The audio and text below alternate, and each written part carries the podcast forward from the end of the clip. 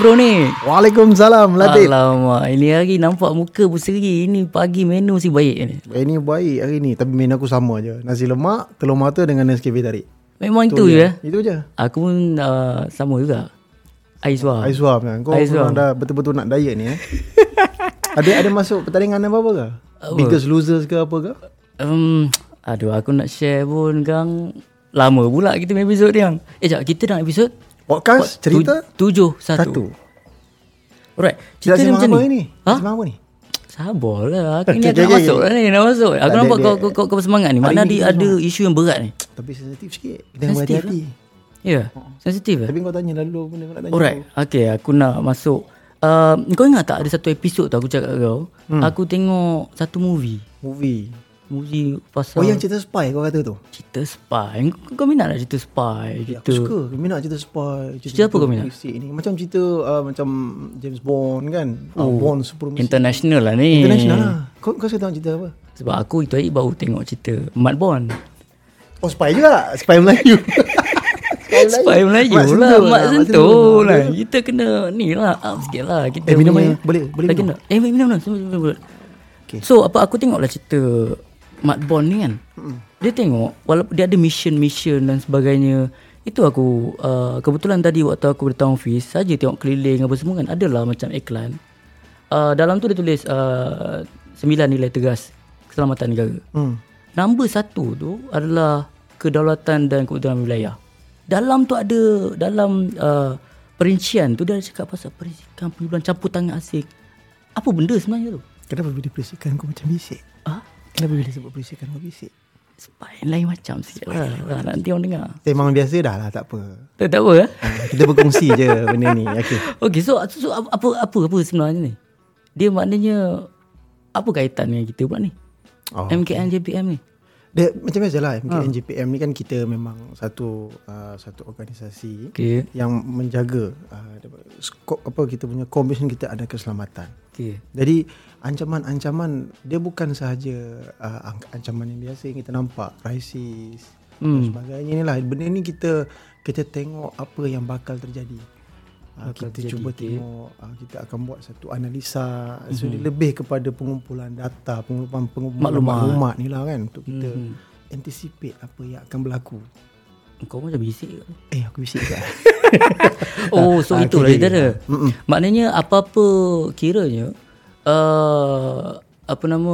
info-info yang kita dapat tu, info-info kita dapat tu daripada dalam negara je ke, ataupun daripada luar ke, ataupun macam mana?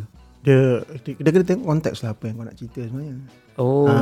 Contoh macam sekarang ni kan, aktiviti apa yang kita nak bincangkan sehari ni adalah lebih kepada campur tangan asing. Maknanya kiranya orang luar yang buat dekat negara kita. Orang luar. Boleh pula macam tu Okey lah, kita ambil contoh senang zaman-zaman dulu zaman-zaman komunis. Mak Bon lah. Bukan Mak Bon. Zaman-zaman komunis lah. Masa sebelum merdeka kan.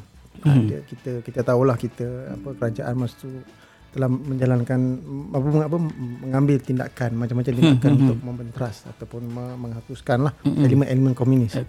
Jadi contohnya macam pihak polis pada masa itulah kan, mereka pun ada satu pasukan yang ditugaskan untuk mengumpulkan maklumat berkenaan dengan komunis. Maksudnya kita boleh faham lah kan, dia cuba nak kumpulkan maklumat untuk inilah menghapuskan komunis. Tapi benda ni sekarang dia kadang-kadang boleh kita katakan dia telah dilakukan secara terbuka. Macam kau cakap tadi tu kata zaman dulu. Okey, sekarang ni masih berlaku ke tahu macam ni, dan apa bentuk yang, sebab dia macam kau cakap dia satu bentuk ancaman yang kita nampak kan berlaku kat belakang kita ni. Macam apa contoh yang pernah berlaku? Okey, campur tangan asing ni yang kalau kita tengok kan, dalam konteks Malaysia ni memang satu ancaman lah kan, yang dilihat semakin berleluasa di Malaysia. Dia tidak bukanlah melibatkan hanya negara asing, malah teruk melibatkan syarikat-syarikat tau. Syarikat-syarikat multinational yang ada di Malaysia dan juga badan-badan bukan kerajaan. Dia cubalah, maksudnya dia ada elemen-elemen percubaan untuk mempengaruhi dasar parti-parti politik dan hal ehwal kerajaan Malaysia supaya bergerak mengikut acuan mereka. Oh, ini yang kita tak nampak ni. Dia kadang-kadang benda ni dia berlaku secara orang kata dia lebih perjumpaan dengan apa tokoh-tokoh politik, berjumpa dengan yalah apa orang kata pegawai-pegawai yang di dalam kerajaan contohnya, dia lebih dia menjadi salah satu ancaman ataupun sasaran mereka ada juga adalah pegawai-pegawai kerajaan. Oh, dia kadang-kadang benda ni berlaku dan secara bersahaja je. Oh, kita pun tak bosan. Apa meeting over lunch, dia jumpa bersembang. Kadang dia kita perlu sambil-sambil tu dia orang ni. Sambil-sambil tu je kita kena tu sebagai apa penjawat awam kita perlu lebih berhati-hatilah. Okey, kalau itu dah si konteks penjawat awam. Maknanya ni kalau ni dia orang dia buat juga dekat rakyat biasa. Okey, kita pun sekarang ni tengah mood nak pilihan raya ni kan. Okey, kan panas ni. Panas kan?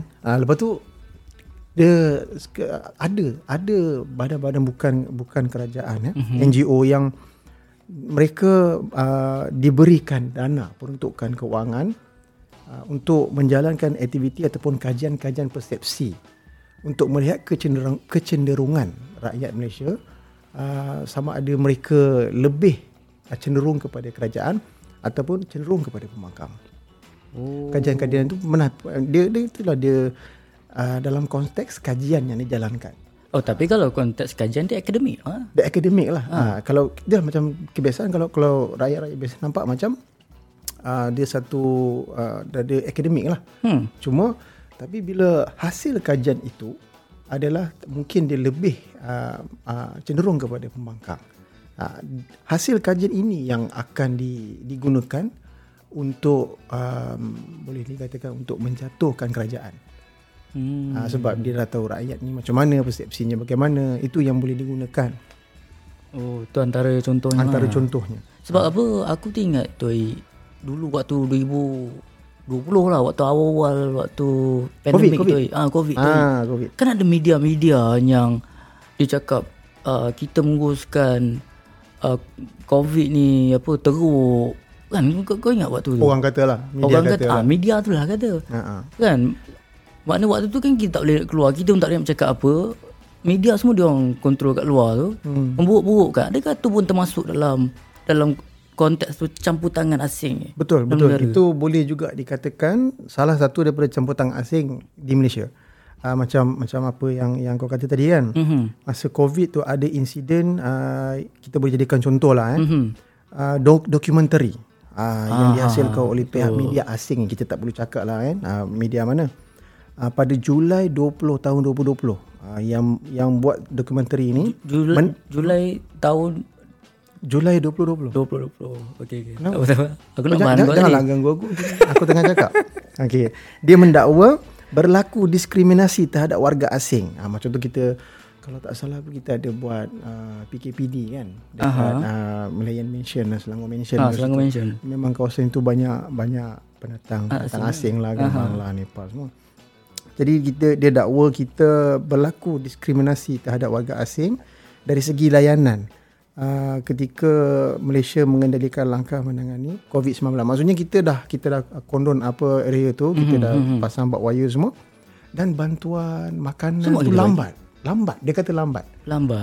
Ini yang kadang-kadang campur tangan dalam media asing kan. Maknanya itulah campur tangan tu. Lepas tu kita pula tak boleh nak buat apa-apa dekat berita. Benda ni dia akan mewujudkan satu persepsi negatif. Persepsi negatif bila dokumentari ini disiarkan di peringkat antarabangsa lah kan contohnya. So negara-negara lain ni dia akan tengok, kenapa Malaysia buat macam ni? Sebenarnya tak ada benda pun. Sebenarnya benda tu kita dah buat. Bantuan tu kita bagi, makanan semua dengan kerjasama jabatan-jabatan kebajikan masyarakat semua, APM semua, kita dah selaraskan semua benda tu. Tapi bila berita ini dimanipulasi kan dan diterbitkan dan dilihatlah kan, ditonton oleh semua apa peringkat, terutama di peringkat antarabangsa. Jadi dia mewujudkan satu persepsi yang tak elok dekat Malaysia. Dan daripada situ nanti akan lagi bertambah campur tangan macam tanah, nanti ada pertubuhan-pertubuhan hak asasi manusia ni. Dia akan mulalah, dia akan masuk. Masuk lagi. Dia akan tam lagi. So benda ni tak elok sebenarnya. Itulah cakap, macam cakap pasal apa hak tadi kan, hak asasi manusia lah, apa benda lah semua kan. Mm-mm. Kita juga ada hak juga ni. Ini aku nak kaitkan dengan hak sebagai rakyat Malaysia ni. Okey. Jangan marah. Nampak macam nak marah ni. Sama-sama. Okey. Sebab ni cakap pasal hak ni. Hak aku, hak engkau, hak rakyat Malaysia ni untuk mengundi. Oh, untuk mengundi. Untuk mengundi. Kau dah daftar mengundi belum? Dah lah. Sikit umur aku dah berapa dah. Kau ingat budak-budak ke? Okey. Aku ingat isu ni pun kita boleh sembang. Itu aku kalau boleh aku nak tanya kau terus ni. Kita nak sambung terus. Episod ni kita sambung terus cerita pasal mengundi. Boleh kita kalau nak sambung terus, tapi kerja tak jalan lah. Kan bos bising kan. So kita kena kita sambung lah. Aku tengah sambung dulu seterusnya kan. Betul? So maknanya next episode itulah kita akan bincangkan pasal kita ulas sikit lah kan, macam mana apa proses raya kan, kena buat apa baru. Kita sekarang ni tengah topik hangat ni, baru. Janganlah cerita banyak. Sekarang tak boleh. Aku, so apa pun kita akan sambung nanti. Kita dalam podcast Cerita 71. Assalamualaikum. Kerap lu.